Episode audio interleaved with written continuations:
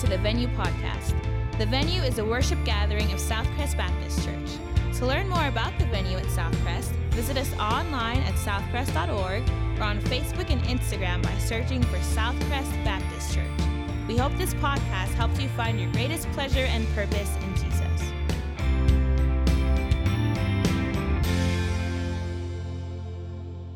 If you have your Bibles, open them to Matthew chapter two. Matthew chapter two. We're going to talk about the three Magi. One little boy came home excited. He got a part in the Christmas play.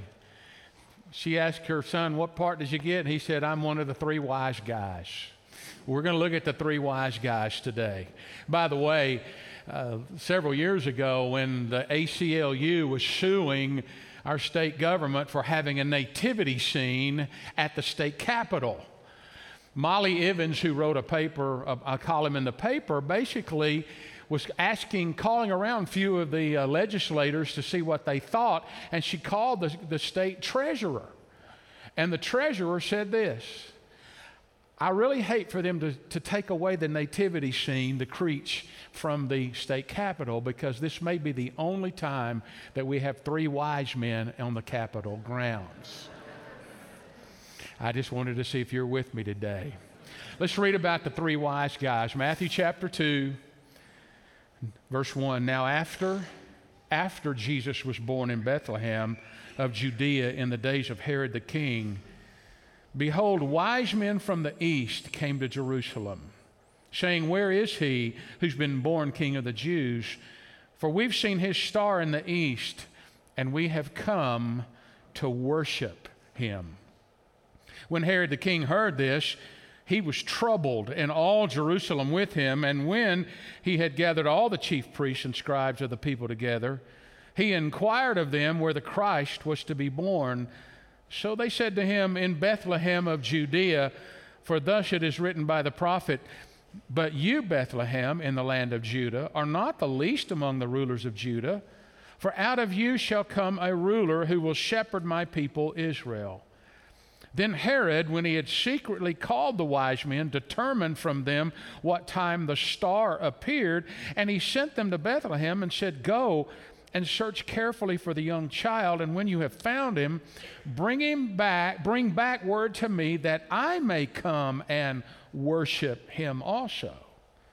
When they heard the king, they departed, and behold, the star which they had seen in the east went before them till it came and stood over where the young child was. And when they saw the star, they rejoiced with exceedingly great joy. And when they had come into the house, they saw the young child with Mary his mother, and fell down and worshipped him. And when they had opened their treasures, they presented gifts to him, gold, frankincense, and myrrh.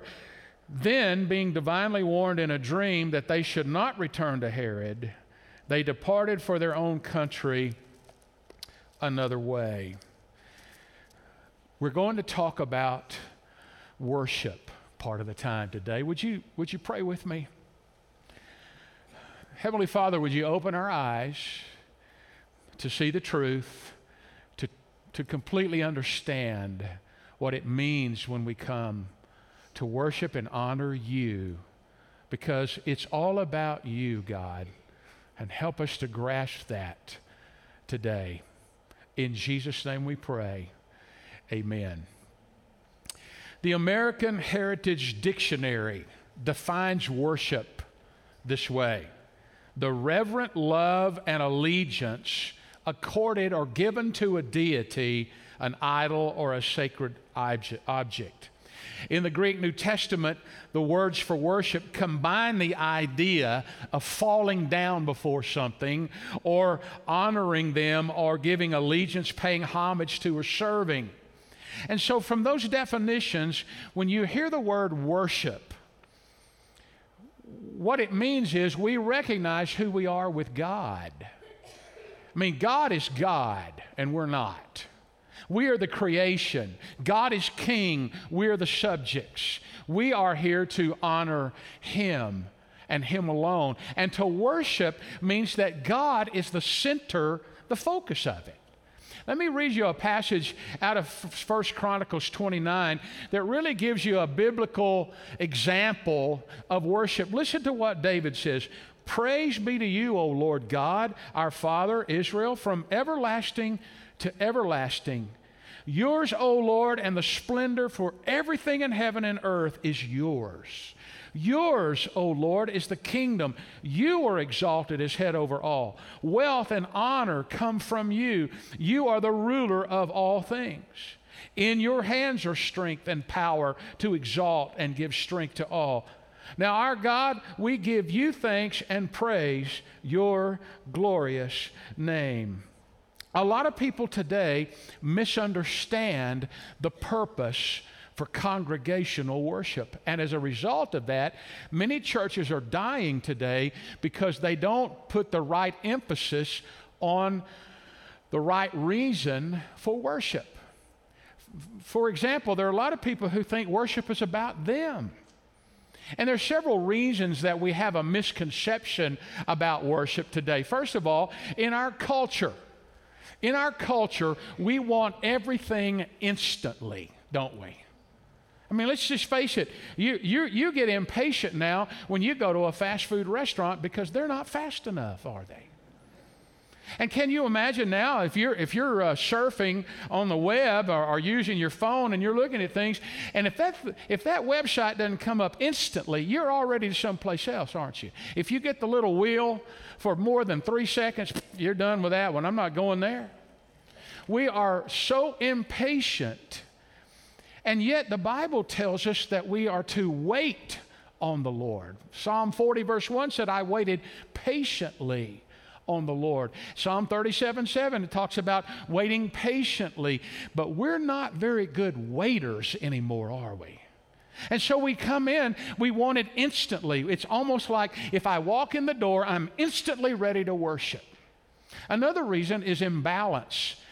You see, really there's three parts to worship. There's intellectual. You got to know who God is. And that's why we, we teach the truth. With the more you learn from the Bible, and I know Brandon teaches you the truth. I listen to the podcast every week to, to see what's being taught, and, and eventually we're going to be on the same page. We're going to be covering the same uh, subjects. We're going to get past Christmas, and then we'll do that together. But the fact is, the more you learn about God, you've got to have the intellect, but it's more than just intellect, because there's also an emotional side. And, and because some people are all emotion. Do you, you know anybody like that? You know anybody that's just the most emotional person you've ever seen? I mean, they get excited about cereal. They're just excited about everything. They're just emotional. Well, because of that, we have a tendency to go the other direction because we don't want to be labeled one of those real emotional people. But, but to tell you the truth, when you think about what God has done for us by coming to us and dying on the cross for us and paying a price that we could not pay, there has to be some emotion in it.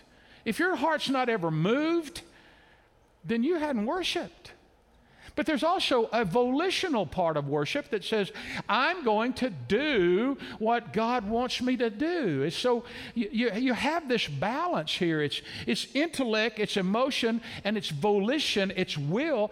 All of that goes together, but because of our culture, there seems to be an imbalance there from time to time. And also, did you realize that another reason that a lot of people don't worship today is because of lack of personal worship.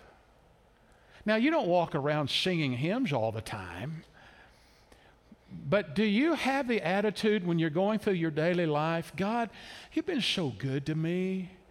You've given me so much. I, I'm, I'm grateful today that I, I have the ability to walk. I'm grateful today that I have health to be out.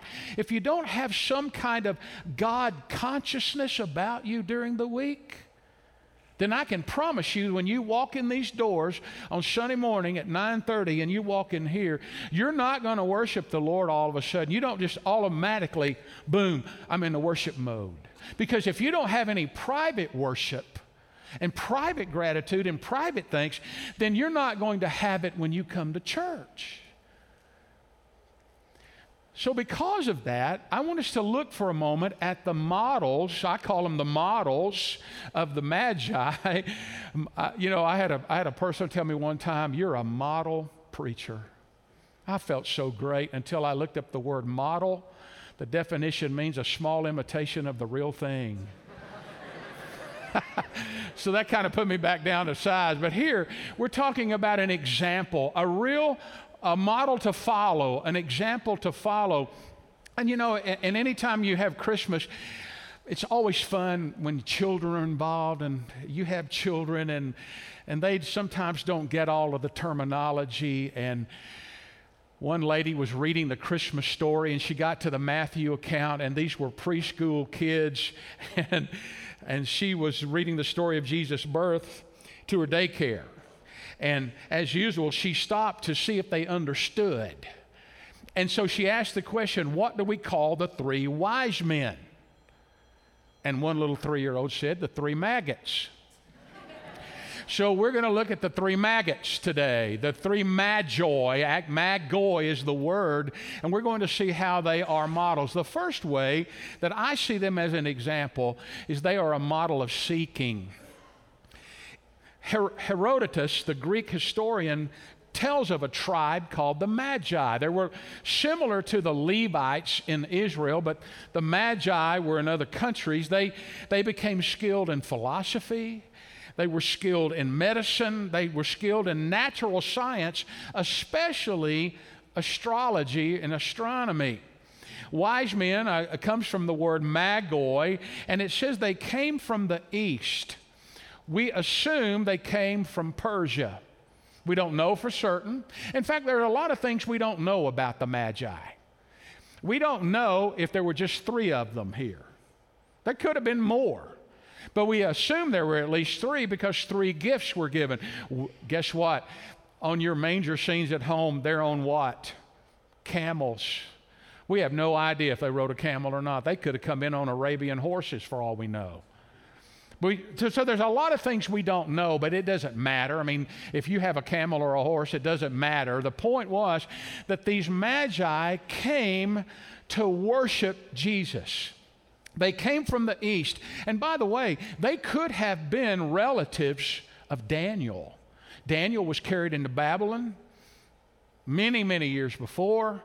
And, of course, the Persians overcame the Babylonians, and they could have come. They could have been descendants or relatives or somehow to Daniel. We don't know for sure, but we do know this, that they were looking and they recognized the star that indicated the Messiah had been born.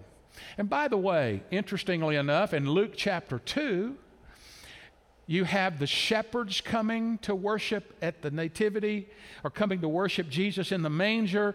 They're coming to worship the Son of Man. The Magi probably came anywhere from a year to two years later, because it says they came into the house and they saw the child. It doesn't matter that you have them at your nativity scene, because the perp- the point was they came to worship, but they didn't come to worship the Son of Man like the servants, I mean the shepherds did. They came to worship the King of Kings. And so you've got two different accounts of Jesus being worshiped. But I want you to think for a moment all of the obstacles that they overcame to come worship Jesus. The first one was Herod. Now this Herod, sometimes is called Herod the Great, because he built so many magnificent buildings. The temple that Jesus was involved in at the time, or you know, when he would confront people, that temple had been built by Herod the Great. There were other massive uh, structures that he built. And, and a lot of people think he was a great guy. He was actually called the King of Jews by Caesar Augustus. But this guy, Herod, the older he got, the more insane he went. He was a madman. In fact, he, he, killed, he, he killed some of his own family, thinking they were going to be heir to the throne. This is how insanely uh, paranoid that he was. He, he, he killed his firstborn son. Uh, later, before he died. And he died a hor- horrific death. But this man was a madman. And so I want you to think for a moment The census was going on. And so where was Herod's army? Herod's army was scattered all throughout Judea enforcing the census and the tax collecting. And all of a sudden you have this entourage from the east come strolling into Jerusalem, so much so that all of the Jerusalem noticed. Now these guys probably traveled about a thousand miles, and they didn't come by themselves. They had probably had a small group of people with them to protect them. And so you've got this entourage coming into Jerusalem, and they go to Herod, of all things, and say, "Where is he that has been born King of the Jews?" Now, in verse three, it says, when Herod the king heard this, he was troubled. I want you to know, it's more, when, when you're troubled, you're distressed a little bit, but this word means to be shaken, to be agitated. If Elvis was alive, he would sing about Herod being all shook up and all Jerusalem with him. Because, I mean, who are these guys? And king, I'm the king of the Jews. And you're trying to find a child that's been born king of the Jews. They, they also traveled a thousand miles over rocky, rough terrain. They also saw his star. Now, I've been told, I haven't counted them because I can't count that high, but I've read that there are, they estimate, I don't know who counted them, but they say there are twelve quadrillion solar systems. And yet one star stood out, and they said, that's the King of the Jews. And so they overcame all of these obstacles to find Jesus. Today, if people drive four miles to church, they complain. And and a lot of people today come with the attitude that it's just not, I'm just not getting anything out of it. I'm not getting anything out of this worship. Well, I, I want you to know something. It's not about you. It's all about Him. It's not about us. Some people say, well, I can't worship unless it's this way and this way. But I want to tell you something. When you come today, there are a lot of people that, that don't want to worship, and I'll tell you why, especially at Christmas. Did you know that if you don't worship the rest of the year, you really can't worship at Christmas? Because it has a direct bearing. It's not like all of a sudden we're going to focus on Jesus and we're going to worship Him at Christmas time. Well, if you don't worship Him the rest of the time, you're not going to have any concept of worshiping Him now. If you don't experience a thrill in your daily life with the Lord, then you're not going to be thrilled at Christmas time when we talk about Jesus coming. Erwin Lutzer, a pastor, a retired pastor, and an author of, a, of one book for sure called Men of Integrity, said, if we haven't learned to be worshipers, it doesn't really matter how well we do anything else. Because if you don't realize who God is, and you don't realize where your place is in, in the system of things, you're not ever going to worship. Mark Horst wrote, I am dismayed by the popular phrase worship experience t- to describe the church's corporate worship. Worship has the capacity to transform us, because it focuses our hearts and minds on God. God seen in one another, in ourselves, and in the world around us. However, the phrase worship experience suggests that worship is important simply because it induces feelings. In this context, worship is focused more on the worshiper than on the one worshiped. So we have to ask ourselves what a true worship experience is. So if we had one, we would recognize it. A lot of people complain when they come to worship. It's too loud. It's too long. I don't ever get anything out of that sermon. I didn't like the music. Wasn't dark enough. Didn't have enough light. Whatever. Have you noticed that some people say they cannot worship unless everything's a certain way? Uh, folks, I want to tell you something. It's not about you and me. But so many people think, well, if you know what, if I if I am not pleased and I am not sh- stroked enough, or I'm not encouraged enough, or whatever, then I cannot worship. Now, some people think it always has to be a certain way or they can't worship. That won't ever happen in a Baptist church, will it? I'm not in here every Sunday, but I would bet lunch, and I'm not a betting man. I don't believe in gambling, but I would bet lunch you're sitting in the same place you always sit. The majority of you are, right? Now, what if you didn't get to sit there next Sunday? Could you worship? Of course you could. But it's amazing how many people, how many people have to have it a certain way or they can't worship. True story. The pastor of a new church was not a Baptist church. It was one of those churches that when they have communion and they have the Lord's Supper, they don't have individual cups like we do. They had one common chalice, and people would come up and drink from that chalice. They would come up, take turns. Well, this new pastor started out, it was his first Sunday to do the communion, and so he did the communion like he normally would do, but he was in a new congregation. And after, after church, one of the members said, "You didn't do that right." And, and so he asked some of his leaders, "Did I not do the communion correctly?" And they said, "Well, not exactly." The former pastor, who had been there many years, always touched the radiator before he gave communion. He couldn't figure out, well, what does that have to do with Scripture? So he called the former pastor. He said, "Is it true that you always touched the radiator before you did communion?" He said, "Yeah. And the reason was in the wintertime, static electricity builds up. I was getting rid of the static electricity so it wouldn't shock people's lips when they touched the cup." But isn't it amazing? Just because he did that, everybody thought, well, it's not communion if he doesn't touch the radiator. But you would be amazed at how many people say, well, if, if I can't come at a certain time, or I can't sit in a certain place, or I can't have this kind of music, or if I can't have this and that, and th- if they don't read out of the right translation, whatever, then I just can't worship. So we come and we go through the motions, but we don't really worship.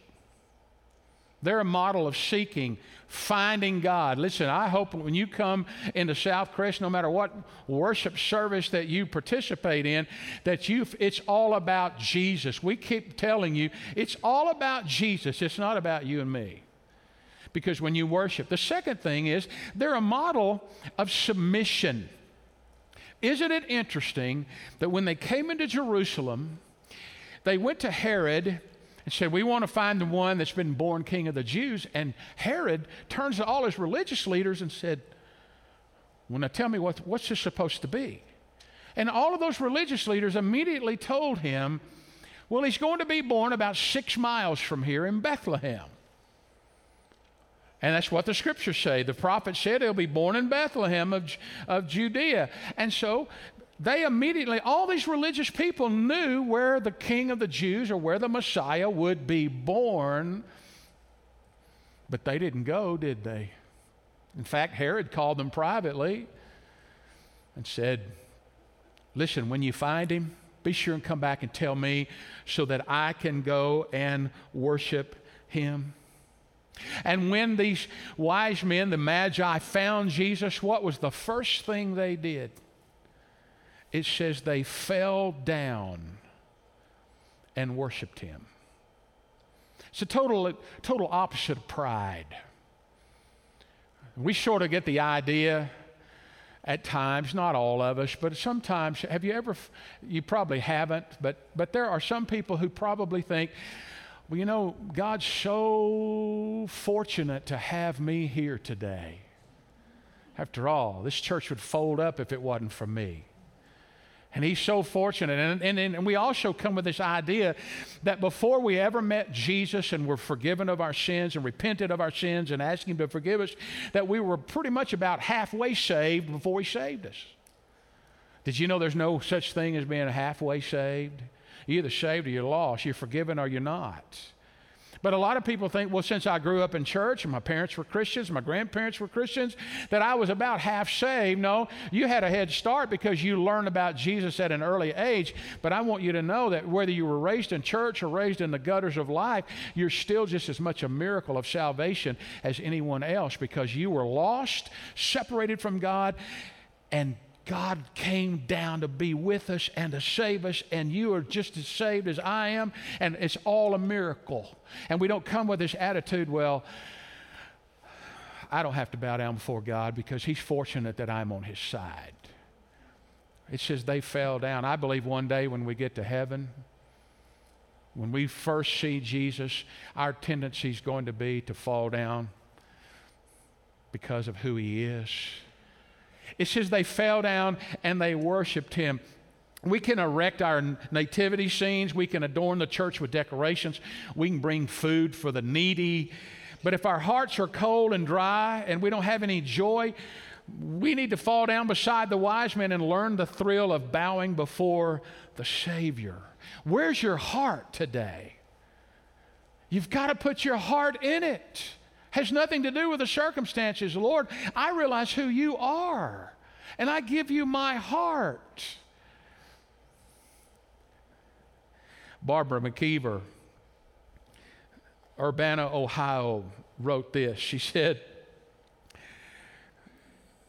in the middle of a solo's number, a member was singing a solo. In the middle of the soloist's number at church, my young grandson, Chandler, leaned over to me and said, she can't sing very well, can she? And I knew this lady who was singing, and I knew her heart, and she had a deep love for Jesus. And I said, Chandler, she sings from her heart. That's what makes it good. Chandler nodded thoughtfully. Several days later, Barbara said, we were singing along, driving down the highway, singing along with the car radio, and Chandler stopped and said, Nana, you sing from your heart, don't you? I want to tell you, it doesn't matter the noise or the sound that you make. The Lord looks at our heart. And when you've been saved, he puts a song of redeem, of redemption. He, he puts a... Uh, something in your heart. You will be, your heart will be stirred when you worship. The, the fact that God loves you, the fact that God cares about you.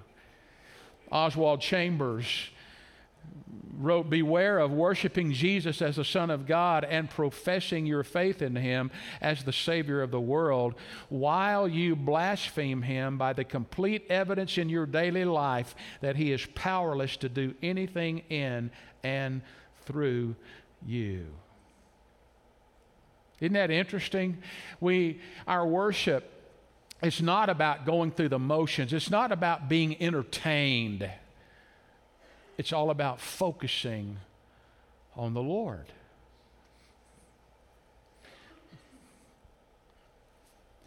Interestingly enough, this is a true story too. Pastor Dave Charlton, he said at First Baptist Church in Newcastle, Kentucky, a mother with a fidgety seven-year-old boy told me how she finally got her son to sit still and be quiet in church. About halfway through the sermon, she leaned over and she said, whispered to her son, if you don't be quiet, Pastor Charlton is going to lose his place and will have to start his sermon all over again. And interestingly enough, it worked. So if you need a reason to help your fidgety children be a little quieter, that's how you do it. But but you're not just enduring. You know, people people aren't really focusing on the Lord. Now, they're listening for the, f- the, the favorite words of the sermon. I know what your favorite words of the sermon are. I do. Finally. Am I right? Finally. But we, we, we need to focus on the Lord. It's just linked to their devotion and falling down. The word worshiped in the Greek is used to, in the New Testament as a reference to worshiping one who is God. In fact, you find this same word used in Revelation quite a bit. The wise men came and worshiped Jesus as a child.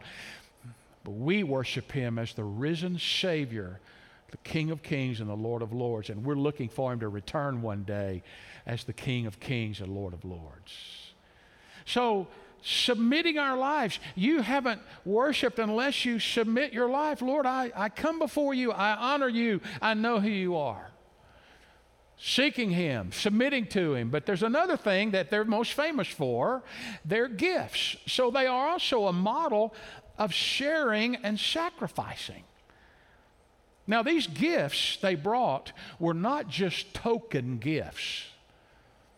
Gold was the, the um, currency of the day, the most valuable currency. Frankincense was very expensive. It was a sweet-smelling gum. It was a, a fragrance. Myrrh was a popular scented ointment. In fact, Mary, in John chapter eleven, verse two, used myrrh to anoint the Lord's feet.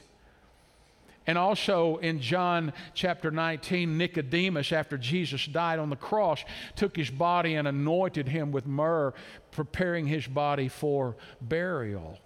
So all three of these gifts were, were, were very, very important. They were sacrificial. They were not offered under compulsion. They were given on purpose. Let me ask you something. When you give, do you give on purpose, or do you just give out of compulsion? Oh man, here comes the offering plate. I need to give something in there. Let me put something in there. Or do you come with the attitude, God, everything I own belongs to you, so I really can't give you. You can't put God on your Christmas list. What are you going to give God? What are you going to buy God? He's harder than buying for your dad. You know that? You ever, you have a hard time buying for your dad or your mom? The thing is, God owns everything. And so we come and we say, Lord, I know everything I have belongs to you, so on purpose, I'm going to offer you and honor you with what you have already given me. There is no worship without giving. I didn't get any amens in the other services either about that. You see, we've got this attitude that worship's all about taking. Give me, give me, give me, give me, give me. But when you come to God, it's all about him. I want to honor you, God. I'm going to give you something. And here's the paradox. The paradox is that while he is honored by our gifts, we are blessed beyond measure by the act of giving. It's already his, but as I honor him, somehow God blesses in another way. And it may not always be financial, but God honors you. God can, God can keep your cars running longer than you ever dreamed. God can keep your washing machine from breaking down. God, God can bless you in so many ways. But a lot of people, a lot of people think, what, how little can I get by? If nobody sees me give, then I don't have to worry about it. We're pretty much selfish at heart, aren't we? We came into the world selfish. We came into the world taking, give me, give me, give me. But when you come to worship the Lord, you're going to honor him. You're going to sacrifice. You're going to share. I, I read about what someone called the world's stingiest man. Now, this guy was shopping for Christmas. And he didn't really want to buy a gift for a relative that was off in another city. He was thinking, how little can I get by and yet make it look like it's worth something? Sounds like us, doesn't it? I can tell I've made some of you mad now. I can tell. That's why I'm only going to come in here every now and then. And I know you'll be glad. So here's what this guy did. He went in this gift shop and he saw this real pretty vase. Had fifty dollars price tag on it. Now, I guess the old, the higher the price gets, somewhere it, from a vase it becomes a vase. You know, maybe it's when it's really expensive. Well, this was a vase. fifty dollars on there. But it was marked down, had scratched through, and it was marked down to two dollars. And the reason was the handle was broken off of it. So here's what he thought. I'm going to send this to my relative. He, he took that up to the counter. He said, I want you to ship this to my, and gave the address. His thinking was, it's got fifty dollars on the price tag. When they open it up, it'll be broken, but they will think it got broken in the shipping. But at least they're going to know I spent fifty dollars on them, only spent two dollars.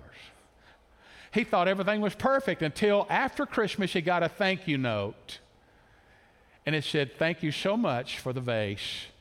It was so thoughtful of you to wrap each piece separately. Didn't quite work out, did it? But how many times do we come to God and we say, well, Lord, I, I'm, I'm going to give you a little bit, but I, I just can't give you very much. Y'all ever read the comics? You probably don't, because you don't get a newspaper. You watch everything online now. I do get the Sunday paper, so I can read the comics. That's about my speed. But for better or for worse, the younger sister is Lizzie, and she rejoices as she tells her big brother, look, I've got nine dollars and eleven cents to spend on Christmas. Well, her older brother, Michael, being the brother that he is, says, you can't buy something for everyone with nine dollars and eleven cents. But with supreme confidence, Lizzie says, well, I'm sure going to try. And Michael answers sarcastically, well, they're sure going to be cheap presents. And then Lizzie says, nothing is cheap, Michael, if it costs all the money that you have. Well, I want you to know that there's nothing cheap about salvation, because it cost God His Son, it cost Jesus His life. He paid the price. God came with us. He became one of us to save us. And when all of the meals, the Christmas eel, meals have been eaten, did you know that Jesus is still the bread of life that offers spiritual nourishment? And when you take all those Christmas lights down and put all those decorations up after Christmas, He's still the light of the world. And when the packages have been unwrapped and the papers discarded, He continues to be the ultimate gift to humanity. And so, folks, today, the greatest gift that God's ever given us, besides life, is salvation. You and I couldn't save ourselves. We'd never be good enough to save ourselves. And so God came to be with us. He became one of us. He put on skin, the God-man, Jesus. But not only was God with us, but God was for us. Romans five eight says, but God commended His love toward us, and that while we were yet sinners, Christ died for us. He wants you. He's on your side. He, he wants to save you, wants to forgive you. And Holy Spirit lives in us now. God is in us. So if you don't know Jesus today, you haven't experienced the greatest gift that God's ever given. A lot of us have sat through many, many worship services. Wish I could tell you that I had worshiped in every one of them, but I haven't. Been times, you know, I've been sitting in the chair, but my mind's been going other places, seeing who's there and thinking about all the stuff I've got to do and not focusing on the Lord. I pray that at this Christmas time, you begin to focus on who God is and who you are and your relationship with Him, and that you submit your life to Him, and that you give to Him and His kingdom and His work. Every penny that you give is to be used to further His kingdom. The fact is, Lord, I give you my life. I give you my talents. I give you my abilities. I give you my time. What is it that God would have you to do today? Would you bow your heads with me as we pray? Heavenly Father,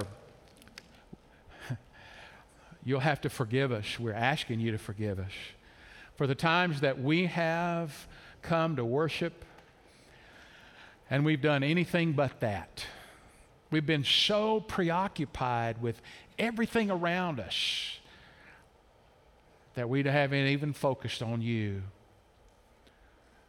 And so right now, Lord, we ask You to forgive us, that You would help us to focus on You. Forgive us for the times that we always think it's about us.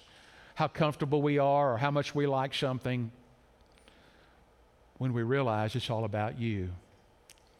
I lift up those who need Jesus as their Savior, that they might repent of their sin and turn from their sin and come to you today, Lord, asking and seeking your forgiveness because of what Jesus did on the cross. He died for our sin. He rose again.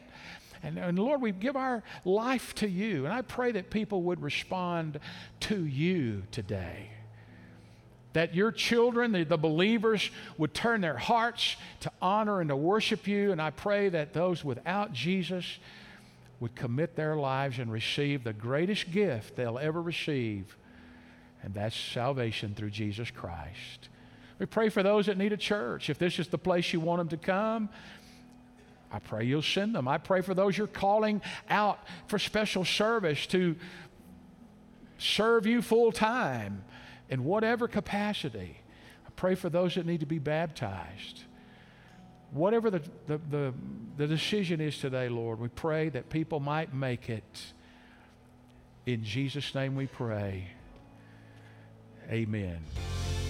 If you are encouraged by today's talk, be sure to subscribe and rate us wherever you stream your podcast.